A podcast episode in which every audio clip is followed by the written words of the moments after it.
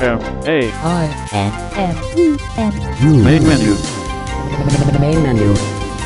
Main menu. Main menu. Main menu.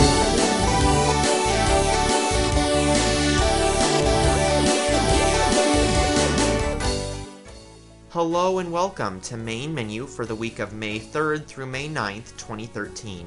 I'm Chase Crispin here to host the program this week while David Tanner is on vacation. This week on Main Menu, we begin by concluding the webinar that we began to air here on Main Menu last week. This webinar is presented by Mark Solomon of GW Micro and discusses the best tips and tricks for using the Window-Eyes screen reader with Windows 8. Main Menu would like to take this opportunity to thank GW Micro for allowing us to run their webinar presentation on Windows 8. After the conclusion of this presentation, Mary Emerson will return to discuss the version 8 upgrade for note takers made by HIMS, such as the Braille Sense and Voice Sense.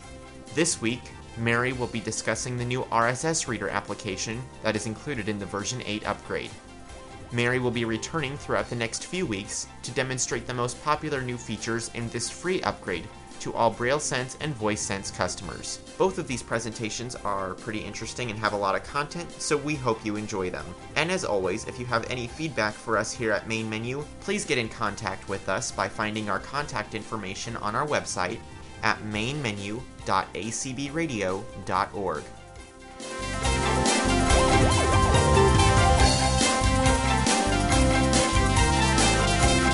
little bit more than halfway through today's webinar, and I'd like to start now, or I'd like to continue on with our webinar by providing everyone with a detailed orientation to the start screen. A detailed orientation to the start screen. So let's go ahead and navigate to the start screen, and we can navigate to the start screen by pressing our Windows key. Start menu. Modern Apps Group Calendar unselected 1 of 12R1C1 expanded list view. So our start screen contains pinned items, which can be programs, apps, libraries, folders, and other objects, as well as an account picture button, which opens a menu which allows you to sign out or switch to another user. So I'm just going to demonstrate that you can move between the pinned items and the account picture on your start screen by pressing your tab key. Let's go ahead and give that a try. Account picture button. Account picture button. Okay, so I press tab, I move to the account picture button. Press tab a second time. Calendar unselected 1 of 12R1C1 expanded list view. Calendar unselected 1 of 12R1C1 expanded. and then I'm returned to my list of pinned items on the start screen. So just basically two areas to tab to, your account picture button and your pinned items. So without window eyes, moving around the pin items on the start screen is far from ideal when using a screen reader. And that's because it's arranged in a number of two-dimensional grids. So just pressing your up and down arrow will not guarantee you that you will navigate to each pinned item on your desktop. But GW Micro wanted to make it easier and more efficient for our customers to be able to navigate the start screen. So we've created some new navigation hotkeys for your start screen pinned items that makes it much more efficient and more intuitive to navigate your start screen items. So let's just go over some of those basic or those important tips and tricks about navigating your start screen pinned items. Uh, but before we do that, let's give you a, a little bit more background on what these pinned items are. So after a user account is created, the items pinned to the start screen consist of the apps which are installed by default. Normally that will be items like calendar, people, messaging, weather, so on and so forth. And there's also an item called desktop, which is just a shortcut to your traditional desktop, which is still available to you and which we can normally get to by pressing Windows key D. So that desktop tile on your start screen is just basically the same as you hitting Windows key D. Okay, and then when you install additional apps or programs, then these items are normally added to your start screen. And you can also control what items are pinned to your uh, to your start screen. You can unpin items and you can pin new items there. The pinned items are arranged into one or more groups. The groups are displayed in a row, and in each group, the items are laid out on a grid. You can move around the pin items using your arrow keys But keep in mind, if you just hit your up and down arrow keys, you might move, move through the first column of items, but you might not ever get to the second column. So let's go ahead and demonstrate just the basic navigation here. I'm going to start pressing my down arrow. People unselected. Messaging unselected. 3. Weather 32. Bexley. Snow. 3416. 12. Image unselected. 4 of 12 R. 4C1X. Desktop unselected. 5 of 12 R. Remote desktop unselected. 6 of 12 R. 6C1. So even though I heard this is only item 6 of 12, if I continue to hit my down arrow, there is no navigation happening and there's no new speech. That's because my focus is stuck at the bottom of the column. And the only way to get over to the other column would be to use your left or right arrow keys. So Window-Eyes does announce the row and column of each pinned item to give you more knowledge about its positioning. But I'd like to now demonstrate some of the enhanced navigation capabilities thanks to Window-Eyes and the Windows Enhanced app. I'm going to go back up to the top of this column by pressing my up arrow. People unselected. Calendar unselected. 1 of 12 R1. And now instead of using just my down arrow, I'm going to use the enhanced navigation keystroke insert down arrow. And what we'll find is that we can move through each item in the current group of tiles without missing anything. And it, when we get to the bottom of the first column, Window-Eyes will automatically know to wrap us to the top of the second column so we don't miss anything. Let's give that a try. Insert down arrow. People unselected 2. Messaging unselected. Weather 32. Dex- desktop unselected 5. Remote desktop unselected 6 of 12 R6C1. Okay. Remote desktop unselected 6 of 12. Okay, this is where we got stuck last time. Let's try insert down arrow one more time and see what happens. Store unselected 7 of 12 R6C2. Store unselected. Maps unselected 8 of 12 R. Sky Drive unselected 9 of 12. Finance Russell 2923.15 negative. Sports NFL Jets should trade Darrelle Revis to 49ers or box. News for Dead in California shooting spree. 4D684 BD0 Ace 1A0 E7 of 8B70 last tile in group modern. And as I hit my insert down arrow in the last item in the group, Window-Eyes tells me it's the last item in the group. So it's important to note that you can navigate between all the tiles in the current group using insert up arrow and insert down arrow. When you want to move to another group, you can use insert left and right arrow. So if I want to move to the next group to the right, I'll hit insert right arrow. Calendar unselected 1 of entertainment. 8 items. Entertainment grouping trending. McCready dog. So when I hit insert right arrow, I moved immediately to my second group, which the group is named entertainment, and it told me there are eight items in this group. So if I wanted to move sequentially through these items, I could use insert up and down arrow, but let's go ahead and move to the next group by pressing insert right arrow. Desktop programs. 8 items. Desktop programs group Internet Explorer unselected 1 of 8 R1C1 list view. Internet Explorer unselected 1 of 8 R. Okay, so at this point now I'm moving between groups with insert left and right arrow, and between the pinned items within a group with insert up and down arrow. As we're moving between these items, each item is represented by a tile. These are similar, the tiles are similar to icons on the desktop, but they can have additional features. The tiles for traditional programs are square in shape. However, the tiles for the desktop and for some Windows 8 apps are rectangular by nature. They have the same height as the square tiles, but twice the width, and so take up two columns of the grid on the start screen. So when you move to one of these larger tiles, Window-Eyes will read to you Entertainment grouping trending. McCready dog. Pastorius. Alabama Shakes. Ferdy. Danica Patrick. Russia Meteor. Travel Rio de Janeiro. Brazil. Ryan Janeiro Editorial Hero 2x1 image unselected 2 of 8 R2C1 expanded. Travel Rio de it will read expanded, telling you that the item is a rectangular as opposed to the smaller square. And if you wanted to change the size of these tiles to the square, what you would do is you'd bring up the command bar for the item by pressing the application key and choose smaller from its command menu. Let's give that a try. People unsel- calendar unselected 1 of 12 R1C1 expanded. Okay, we hear that calendar takes up two columns and it's expanded, so we should be able to make this item smaller. I'll open the command bar by pressing the application key, Selected file F pull down. Unpin from start. and I'm going to tab to smaller. Uninst smaller. I'll press my spacebar to activate it. Space. Menu closed. Unselected. Calendar unselected 1 of 12 R1C1 list view. Now we've just collapsed it, so it's now the smaller square shape. Now, in addition to the different sizes of the tiles, some of our tiles are referred to as live tiles, which means that they can contain information which is updated in real time. And we've already heard Window-Eyes read a few of these live tiles. For example, when I arrowed past the Finance app, the Sports app, and the News app. These were each live tiles. In addition to the app's name, it's presenting current information about financial news or sports updates or a news headline as we arrow between those.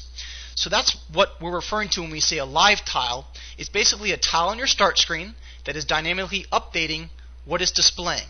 And Window-Eyes is there to read that information as it changes.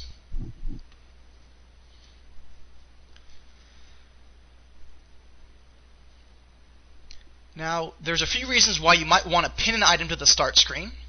Um, it's so you can access it very quickly when you search for it. Um, you can conveniently, as I mentioned, so you can conveniently open it. That's why I put some of my commonly used applications like iTunes and GW Connect and Windows Live Mail on my start screen, so I can access them from there.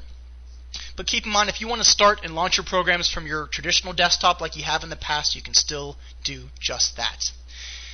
Now, Let's just show you how you can unpin an item because when you install new programs on your computer, Windows 8 will automatically put those items um, and pin them to your start screen. So I'm going to go ahead and show off a feature of Windows Enhanced as well as the capability of unpinning an item with this next demonstration. So earlier today I installed the Talking Communities conference plugin that we're using to facilitate today's webinar. And when I installed that plugin, Windows 8 put one or more tiles on my start screen. So what I'm going to do is I'm going to find those tiles and I'm going to unpin them from the start screen because I don't need them there. I don't access them very often. And I'm going to have Window-Eyes help me find these items because with Windows Enhanced, you can ask Window-Eyes to present you with a accessible tree view listing all of the tiles on your start screen. So it's very easy to find them, to find the groups of tiles and navigate amongst them. So to access the tree view listing all of your start screen tiles in Window-Eyes, press the hotkey Control Insert Tab. Dialog Start Menu Items. And here's the Start Menu Items dialog, and I'm presented with a tree view, and each group of tiles is its own um, category in the tree view. So I'm going to down arrow here through my different groups. Entertainment closed. Desktop programs closed. Admin tools closed. Talk Communities client closed 505. And I found a node called Talk Communities Client, which sounds much like what I want to be able to navigate to. I'll expand or I'll open the item with a right arrow. Talk Communities client expanded 5051. Talk Communities client depth 2. And at this point, I found the Talking Communities tile. I'm going to tab to the focus button Activate the Focus F button. and press enter, and that should focus this tile on my start screen. Talk Communities client group Talk Communities client unselected 1 of 1 R1C1 list view. Okay, so now the item is focused, and to access the command bar or context menu for this item, I'll press the application key. File F pull down. Unpin from start. And there's my option to unpin this item from the start screen. So I'll activate this item with the space bar. Space. Menu closed. And now if I go back to my list of tiles in my tree view with Control Insert tab, Insert. Adobe Re- Time here. Start menu. Insert. Dialog start. Mod- modern apps closed 1 of 4. I now only have four groups because the Talking Communities tile item has been unpinned, and because that was the only item in the group, now that group no longer exists. So over that shows you a few important concepts, both how you can navigate your start screen tiles efficiently using your insert and arrow keys, up and down insert with the insert key to move through a group, uh, move through the tiles in a group, insert left and right arrow to move between your groups, and control insert tab to present you with an accessible tree view listing all of the groups and tiles. And that dialog allows you to either activate the item or focus the item. So some really important good information there. Just as a quick note, if you want to rearrange or rename your groups of tiles, what you need to do is you need to bring up the semantic zoom feature of Windows 8, and you can do that by pressing Control minus. Control minus from the start screen. So I'll press Control minus here. Dash. Modern apps unselected 1 of 4 group. And it basically zooms out and gives me a high level overview of my four groups of tiles. And you can move between your groups with left and right arrow keys. Entertainment unselected 2 of 4 group. Desktop programs unselected 3 of 4 group. Okay, so, Desktop. so we found the desktop programs group. Let's say we want to rename this group to desktop apps, to desktop apps. Well, to do that, I'll press my application key File F pull down. Make while the group is selected, and that displays the command bar at the bottom of the screen. Oh, file F And I'll press my space bar on the name group item, space. Menu closed edit. Group name flyout. Edit box desktop programs edit. and I'll just type in desktop apps. D E S K T O P space P P S. Start menu. And desktop apps unselected. And now the items, now the whole group has been renamed desktop apps. Desktop apps.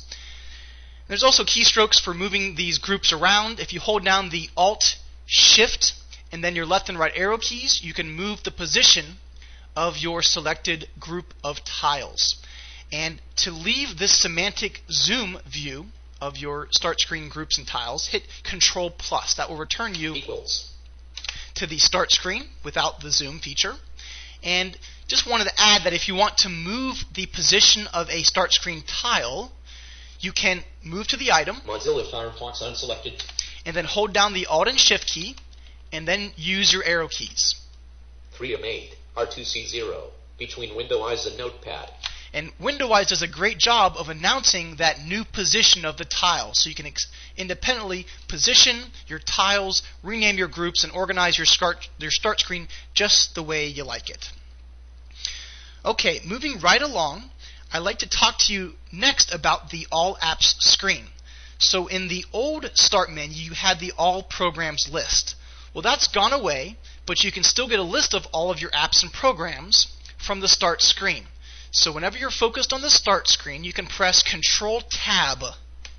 Start menu. Adobe Reader's Eye Group. Adobe Reader's i1 selected 1 of 31 R1C1 list view. Adobe Reader's i1. and you're now in a list view of all of the apps and programs on your computer. And you can use your arrow keys to move through these items, your up and down arrow keys, but you cannot use first letter navigation here or on your start screen. Um, but just to kind of point out here, let's say you wanted to get uh, to navigate between your apps here. I'm going to hit my down arrow. Apple software. Bing unselected 3. Calendar unselected. Camera unselected 5 of 30. Desktop unselected 6 of 31 R6C1. Desktop unselected 6 of 31 R6C1. Okay, so we got a lot of items there, and you can move sequentially through this list, much like you did your all programs list. It should have everything here available for you.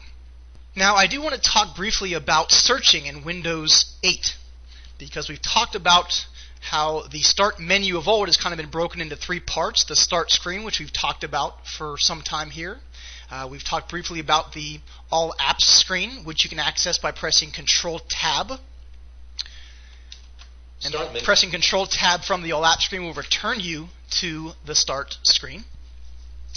And anytime you're in the Start screen, if you start pressing keys on your keyboard, instead of navigating with first letter navigation, what's going to happen is the search charm will be displayed and you'll be typing into the search edit box. So let's just assume you wanted to find Notepad. Well, from the start screen, you can start typing in Notepad. I'll type in, N. Search. Search box and edit box. N. Notepad. 1 of 8. and as you're typing into the search edit box, Windows 8 is providing you with a list of suggestions. And Window-Eyes read Notepad even though I've only typed N into the edit box because you basically have dual focus. You've got typing focus in the search box, but if you start to use your up and down arrow keys here, you'll be moving through your list of suggestions. Note. Notepad selected 1 of 8 R1C1. So I think that's a very important point to make that if you start typing anything from the start screen, you'll be presented with the search charm and you'll be typing in the search edit box and that's the default behavior you can expect. Okay, so at this point I'd like to move on to a few closing points. Something you might want to be able to do is you might want to be able to still do things from your desktop. So I just want to kind of point out here that as we Windows key D, Mark unselected list view 1 of 8. I can still arrow through my list of shortcuts. Windows 7 of 8. Windows Live Mail 8 of 8. And I can still tab around my desktop to move to the different elements, including my, File Explorer button. Running application. my taskbar, which has my list of running applications, Size tray safely removed. my system tray, Show desktop button. Show Windows desktop button, back to my list view there. Um, if you want to be able to create a a shortcut on your desktop for a program, it's a little bit more involved than it was in previous versions of Windows. Um, the trick is to basically find the item either on your start screen or in your list of all programs. And once you do that, you can press the context menu, and from that context menu, you can choose Open File Location. So let me just give you a quick demonstration of how I would do that here.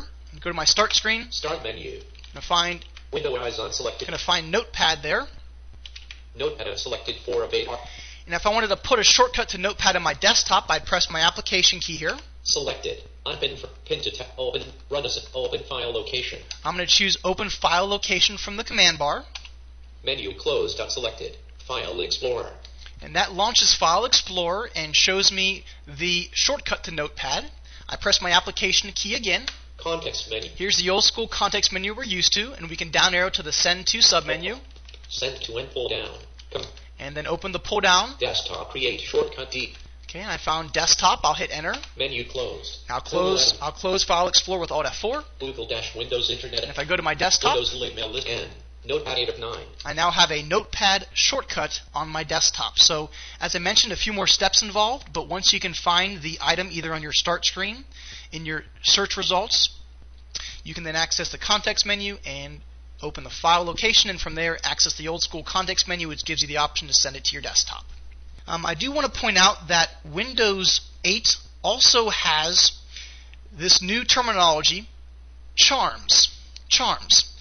And there's actually five charms in Windows 8. The five charms are the search charm, which we've worked with a little bit to search for files and programs.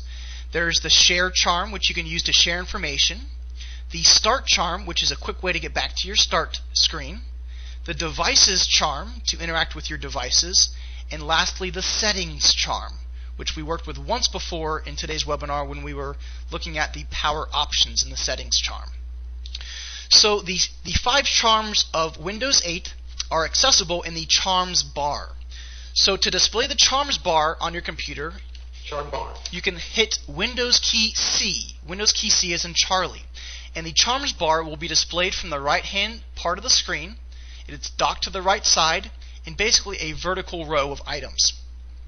And from this I, um, command bar, Devices. Setting. I'm sorry, from the charm bar, you can tab between the different charms. Search button. Share button. Start button. Devices button. Settings button. So there's a button for each available charm. So once again, the five charms in Windows 8 is the search charm, the share charm, the start charm, the devices charm, and the settings charm. Now I do want to point out that there's lots of keyboard accessibility built into Windows 8, so each of these charms has its own dedicated hotkey, so you don't always have to go to the charm bar first. So for example, Windows key I will always take us to our settings charm and pressing the Windows key will always take us to our start screen. So just keep in mind that the more you use these charms, the more you might learn the shortcut keys so you can get to them directly. Now, two other concepts we want to cover real quickly before we wrap up. Uh, the next is toasts. Toasts. And this isn't toast like the bread that you put in your toaster, but more like a toast when you raise a glass to make a tribute to someone. So Windows 8 displays pop-up messages called toasts to notify you about different events on your computer. WindowEyes will automatically read these messages and route the mouse pointer over them when they are displayed on the screen. The Windows Enhanced app also maintains a history of toast and balloon tooltip messages that can be accessed from the Windows Enhanced pull-down located in the WindowEyes apps menu.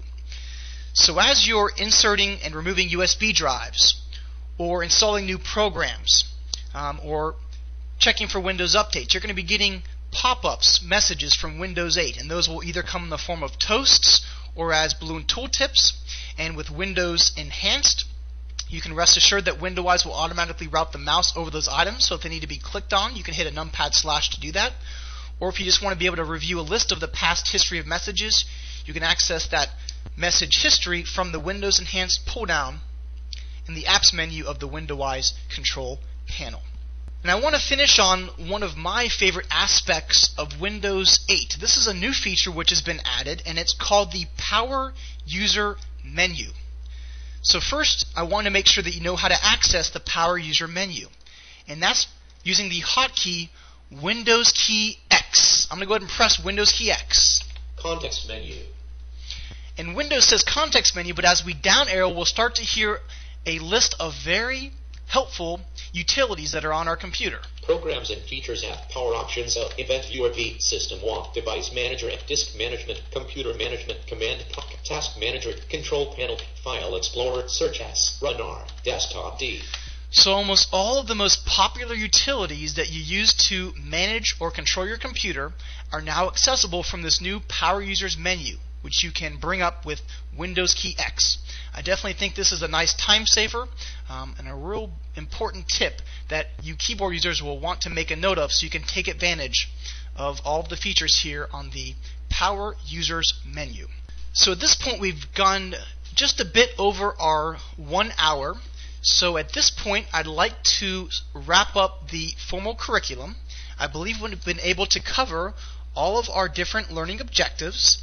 And at this point, I'd like to release the microphone and open up the floor to questions and answers. I know that there's been a number of questions posted in the text chat, and I see my colleague Jeremy Curry has been doing his best to keep up with those questions and posting answers. So, without further ado, let me go ahead and release the microphone. And if you have a question, feel free to ask the question with your microphone. You'll need to hold down the control key while you talk, or you can submit your question via the text chat.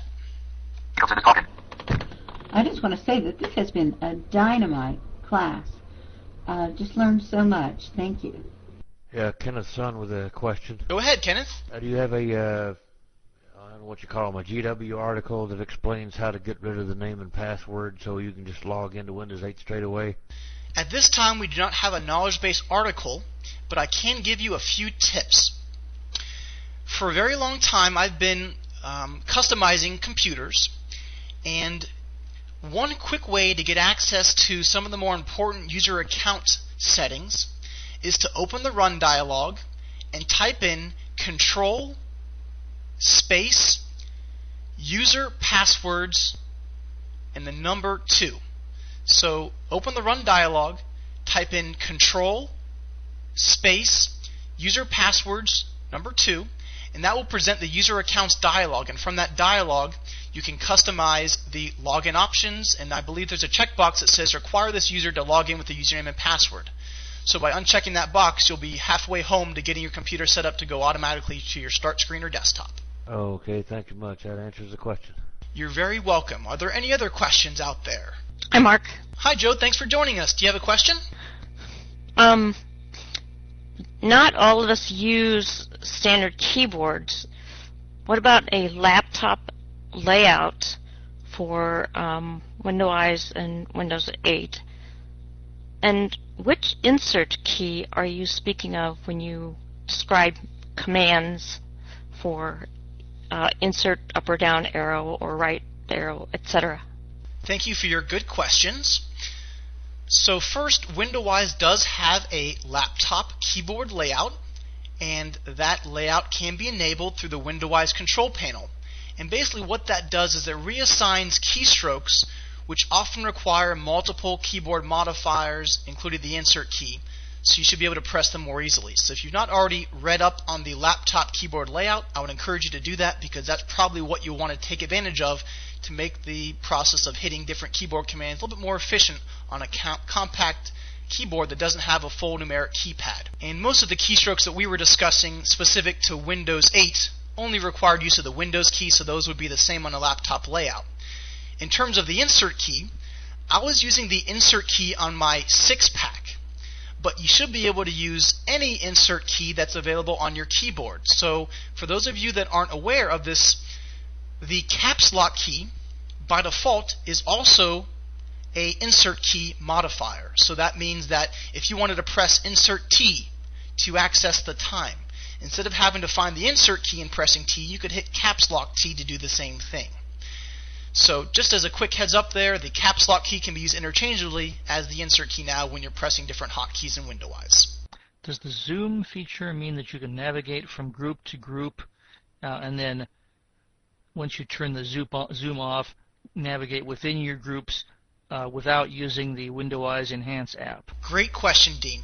So to clarify, the zoom feature is really only designed to allow you to rename your groups of tiles or to reorder your groups of tiles. It's not designed for individual tile navigation. For individual tile navigation, you always want to be on your start screen without the zoom enabled. And once you're on your start screen, as we discussed, you'll be able to use insert left and right arrow to move from group to group, and insert up and down arrow to move between the tiles in each individual group. I hope that clarifies the purpose of the semantic zoom screen as well as what your capabilities are on the start screen with navigating with Window-Eyes. If not, please ask more questions so we can get everyone on the same page.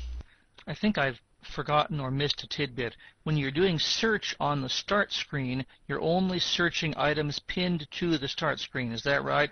Where do you do a search that allows you to search uh, all your apps? Is that in the apps screen? I haven't looked at this very much. Another really good question. So by default, if you start typing on the start screen to access, which will bring up your search charm, you will be searching for all of your programs, all of your apps, as well as any items pinned to your start screen. So that's where you could actually be finding other items outside of programs and apps from that search. But keep in mind if you, let's say, put your downloads folder on your start screen. If you pin your downloads folder to your start screen and you start searching by typing in DO, Windows will know to suggest downloads because it's pinned to your start screen. But if you didn't pin doc- the downloads folder to your start screen, typing DO would not bring back that folder as a suggestion. You'd have to type in the full name of the item for it to come back as a suggestion. So that's something that we might need to spend some more time on, even in a different webinar, is how to perform searches in Windows 8 because there, the search charm is fairly involved. Um, you can change the scope of what you're searching for between apps, settings, and files, and you can even make searches specific to an app that you have open. So we didn't have time to go into all those details today, but if you have more questions about that, let us know, and maybe we can make that a topic for a future webinar. I guess I'm a little confused. You said that once you installed a program or, or an app, it would be automatically pinned. Uh, pinned. So in order to, to, to get rid of it, you go in there and, and unpin it. Um, is, is there a way to manually pin items to the uh, screen? Absolutely, Marcia. Very good question. So it's just a matter of finding the item you'd like to pin to your start screen. And once you find the item, you'll press your application key, and from the context menu, there'll be an option to pin to start. So I think the challenge then is finding the items that aren't already on your start screen. And the way that you'll find those items is they'll either be on your taskbar or your desktop, or if not, you'll have to search for them or find find them on your all programs list to access those options that pin it to your start screen. Very, very good question. Thanks for asking it, Marcia. There's um, is Windows going to support these uh, uh, attachable devices for navigating the screen by touch? So the first thing is you'll have to make sure that that device has a version of Windows that's compatible with Windows Window-Eyes. So as we discussed, if the device has Windows RT, we're not going to be able to work with it. But if the device is running a version of Windows 8, such as Windows 8, Windows 8 Pro, or Enterprise, then we know that you can install Window-Eyes and access the device with speech and with a keyboard and mouse. And then as far as being able to then use touch gestures, well, the device will support touch gestures, and it'll be a matter of making sure that Window-Eyes can support those touch gestures. And that's a task that we are currently undergoing. We are currently in the investigation and design phases of adding support for touch gestures. So once that development happens down the road, then hopefully we'll be able to come back and revisit this and say, yes, you can get full access to a touch device with Windows 8 and Window-Eyes. This isn't exactly a Window-Eyes question, so you can disregard it if you want, but uh, I wanted to tell people I do have a Surface Pro. Surface Pro is a really nice device. Unfortunately, for keyboard users, it doesn't have an insert key. Well, that isn't fatal. It also doesn't have an, a context menu key. That is a little bit more fatal. So, um, there's AutoHotkey, and I'm trying to think of the name, and maybe you know it or maybe you don't, of a of a program that works with Windows 8 for uh, redefining keys on keyboards. Yeah, definitely heard of that app floating around from time to time. I can't recall off the top of my head, but I'm sure someone else will come up with it. In the meantime, we've had a few questions posted to the text chat area, so I'd like to respond to those. Lane asks, when moving tiles, is Alt plus Shift plus the arrow keys a feature of Windows Enhance app or a Windows command? Well, the actual keystrokes themselves are Windows commands, so those will work without Window-Eyes. But the Windows Enhanced app is really what's causing Window-Eyes to speak the position of those icons or those tiles as you move them. So without Window-Eyes and the Windows Enhanced app, you wouldn't know where you'd be moving the tiles to. And then Ralph asked the good question, how can I move programs from one group to another? Well, that's a matter of moving to that tile in the group and then using Alt, Shift, and your arrow keys to move it to a position in another group. So, for example, if you're in the first tile in the first group and you want to get it to the second group, you focus that tile and then hit Alt Shift right arrow until you get over to that second group. Hopefully that explains, um, gives you an answer to those questions. Are there any other questions out there regarding Window-Eyes and Windows 8? In a way, um, Mark, it almost seems like a glorified iPhone because you can you're dragging things and you have lists that pop up and things that get bigger and smaller. Um, it's almost as if they're putting Windows 8 in a mobile or iPhone or smartphone configuration, but it's expanded or um, I don't know what the word is. It's enlarged right now. Well, Joe, I think you're really trying to summarize the design motivations for Microsoft with this operating system, and you're making some really important observations that a lot of these new interfaces are really geared more towards a touch style interface, and that's really what Microsoft was going for. They wanted to create an operating system that could be used both with touch devices as well as with the keyboard and mouse. And I think what we're dealing with now is a little bit of the challenge of being able to use all of those interfaces and finding the, the most effective way to use them to get our job done in the computer. So at this point, it might seem like it's a little um, a little segregated, a little little different from what you've done in the past. But hopefully, I have shown you that much of what you've done in the past is still exactly the same in Windows 8, but now there's these new interfaces that do have more of a, a touch interface, touch oriented um, interface, and those are things that we'll be finding more ways to, to use in the future. So I think those are those are very good comments, very very good observations. So I, I hate to seem stupid, but why would I want to make a tile smaller? So you can get more of them to take up uh, with taking up less space. I really think it's more of a, a visual customization that people will be doing. Um, but for example, if you had all of your tiles set to small, then it might be more logical as you move between the columns because, for example, if you had 10 items that were squares, they would be presented in equal columns, uh, meaning that one tile wouldn't overlap a second column, which can sometimes be confusing for people that can't see the physical layout of these grids. So by making them smaller, you can make sure that the tile only takes up one column and doesn't span across a second. But because of the work we've done with Window-Eyes and Windows Enhanced, hopefully that really wouldn't be a concern and you'll be able to navigate these tiles with ease thanks to these enhanced navigation tools. Does it make any difference as to the size as far as focus with Window-Eyes 8? Uh, if it's a bigger tile or a smaller tile? Not that I found. I think it goes back to those earlier comments that making it double wide just makes it easier for people to touch on. You know, maybe that's the design motivation for being able to customize the size of the tiles. If they're bigger, they're easier to tap on if you've got a touch device. It appears we've lost a little bit of keyboard navigation in the sense that you can't, in the apps screen, you can't use keyboard navigation. In the start start screen, you really can't use keyboard navigation.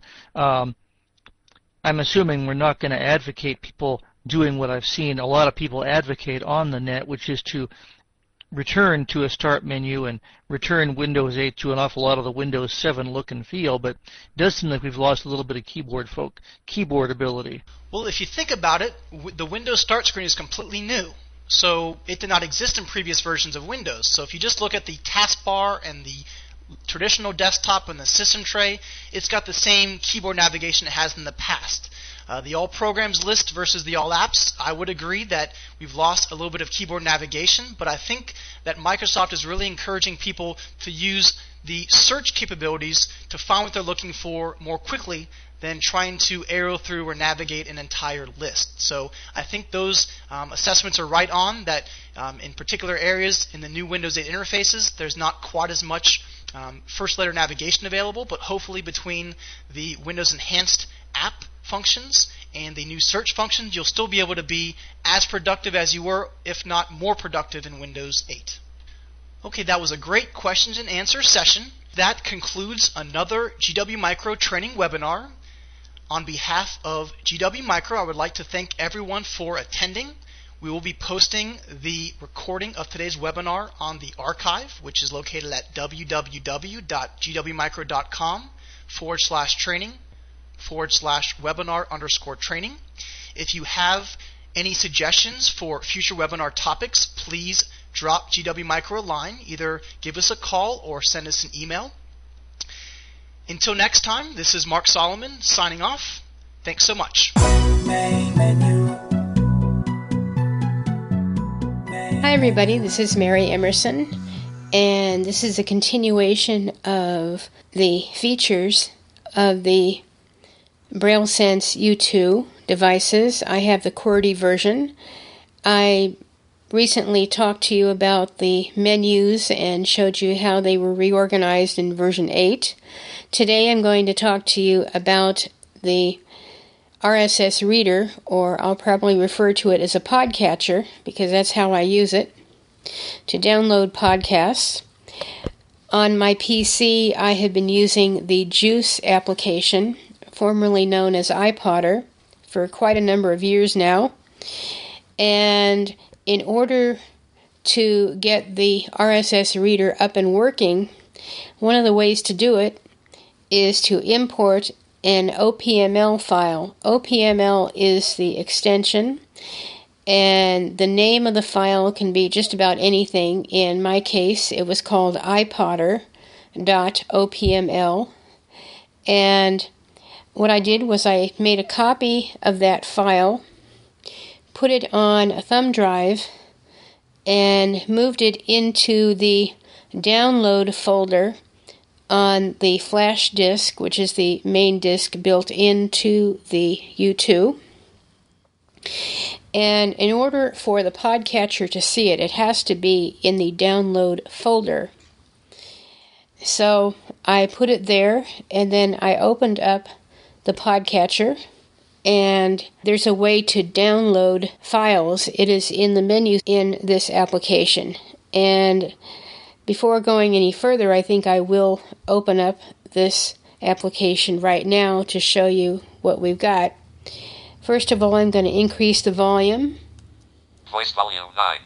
Voice volume 10. And then we're going to arrow down. I like menus. There are a lot of shortcuts here, but I tend to like menus.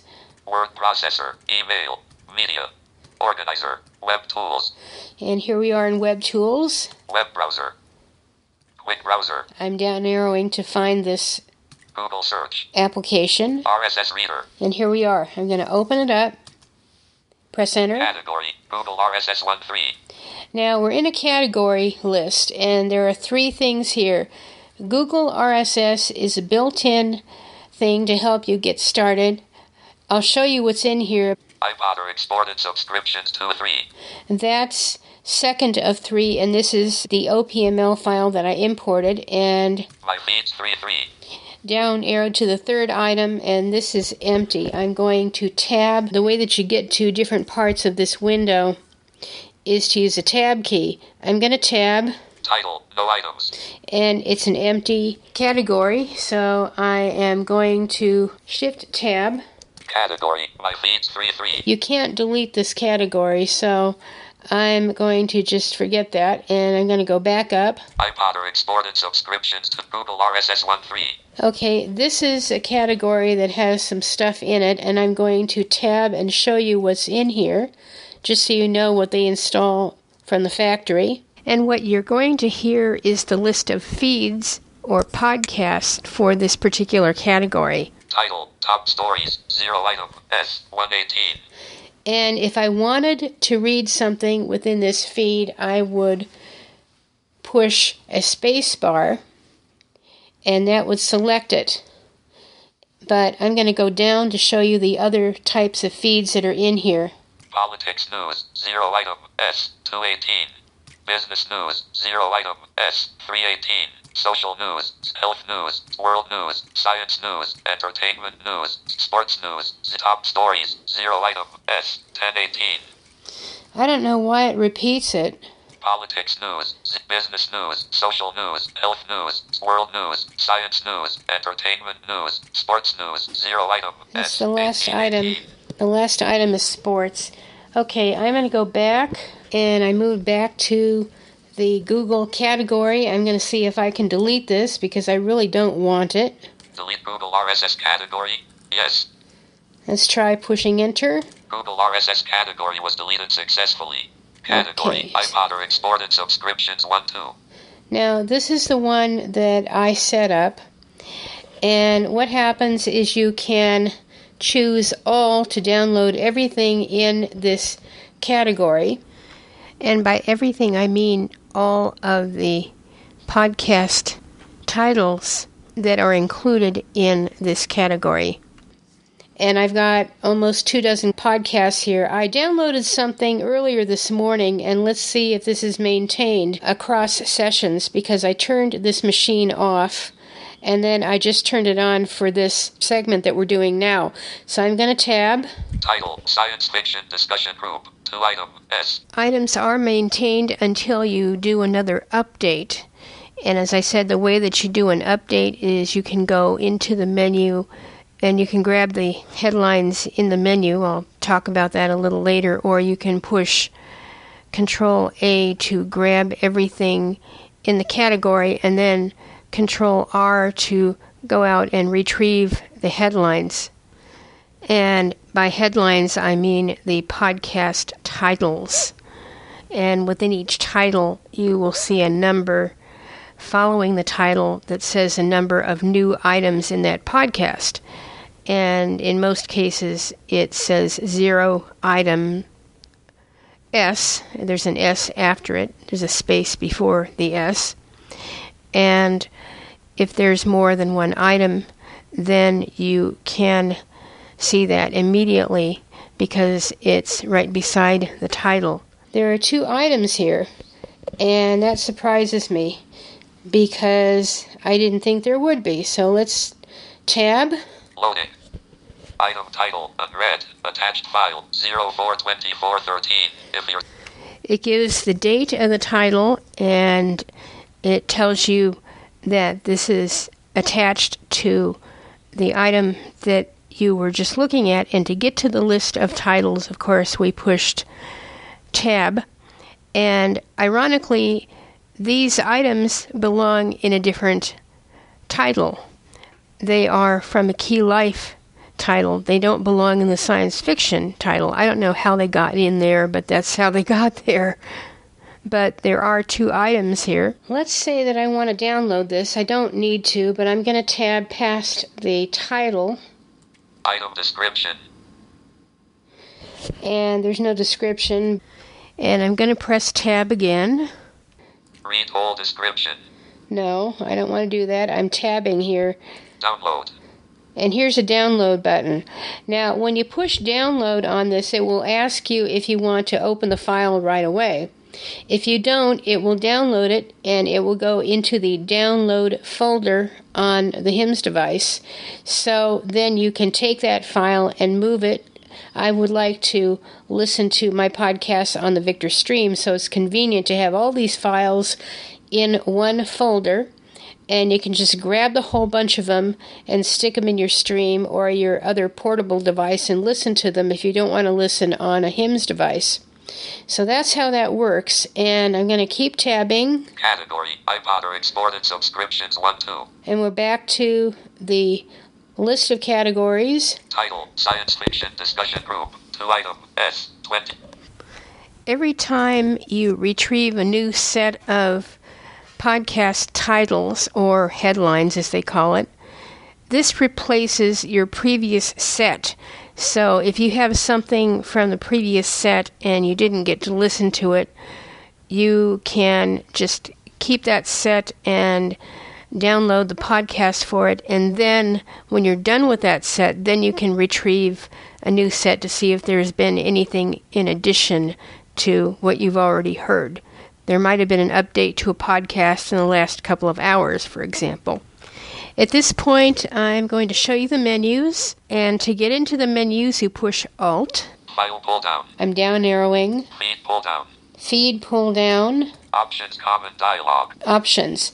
The feed pull down will let you, let me show you, push enter, Search for feeds common dialog. search for feeds. You can do that by just doing a general search. Insert feed common dialog. You can insert a feed by typing it in.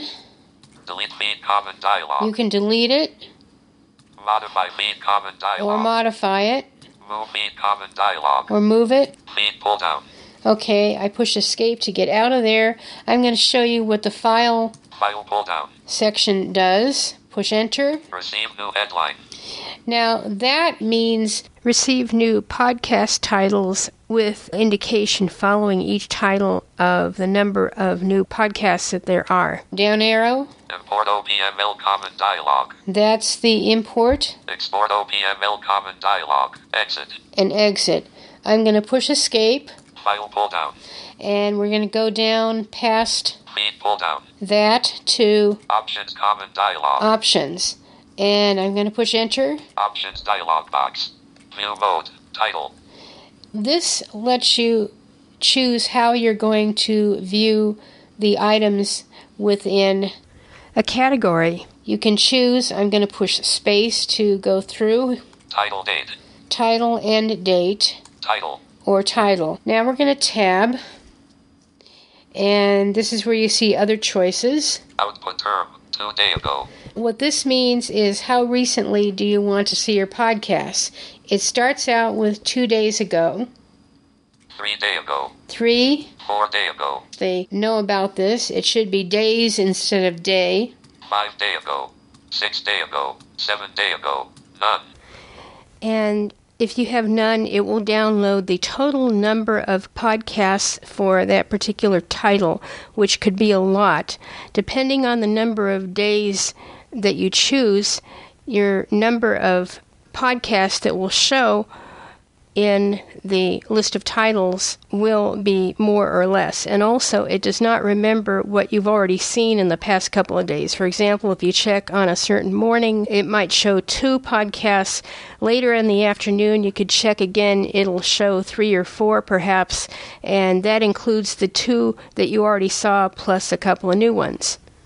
And the number that I'm referring to is the number following the podcast title. For example, what we saw was science fiction, and then you had a number two after it. That's what I mean. It shows that number. Two day ago. I had this set on two days, so let's leave it there. And I'm going to tab, Confirm. and we have confirm Cancel. and cancel. I'm going to cancel because I haven't really changed anything. So I'm going to push enter. Item title. Attached file. 042413. we're pretty much done with this. And I told you everything that I need to tell you about it, so I'm going to Alt F4, Saving. RSS reader. and we're back into RSS Reader and the Web Tools menu. So I'm going to push Escape, Web tools. And we're back into the main menu, and I'm going to turn it off. Power off. And a few additional thoughts on the podcatcher as I have been using it. The main procedure, once you get everything set up and you're going to be doing this every day, is you get into the main window and you access the category you want. For me, it's iPodder. And you push Control A that says, I want all of the headlines or the titles retrieved. And after that, to activate the retrieval, you do Control R. and it goes out and it grabs everything. And you can go through the items in the category, which lists the individual podcast names, and it tells you how many podcasts there are. One of my podcasts is a daily group of four short items. So in two days, you have quite a lot of these. So to download each podcast can be rather tedious. As you go through the podcast names, it gives you the number of items that there are. And you have to download each item individually in each podcast individually.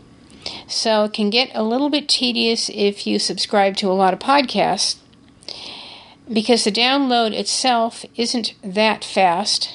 I mean, it's fast enough, but I'm doing it with wireless and I have 802.11g, so it's not the fastest. But it does work. And I like the fact that you can limit the number of days that you want to look at, and it seems to do a very complete job of it. So, if you have the time to do this and you don't feel like turning on your PC, then this is the way to do it. It's very accurate, it just gets what you want, and it verifies the file name before you download. And then once you download, it asks you if you want to open the file right then and there. When you're done, you just Alt F4 to get out. It's very simple to use. I think the trend with HIMS is to try to keep things as simple as possible.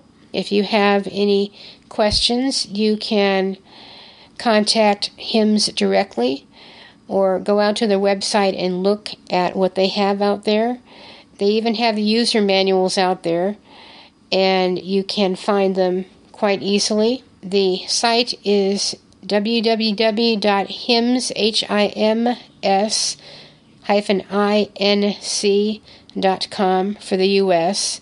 and himsintl.com for HIMS International. Thank you for listening. This is Mary Emerson from Main Menu.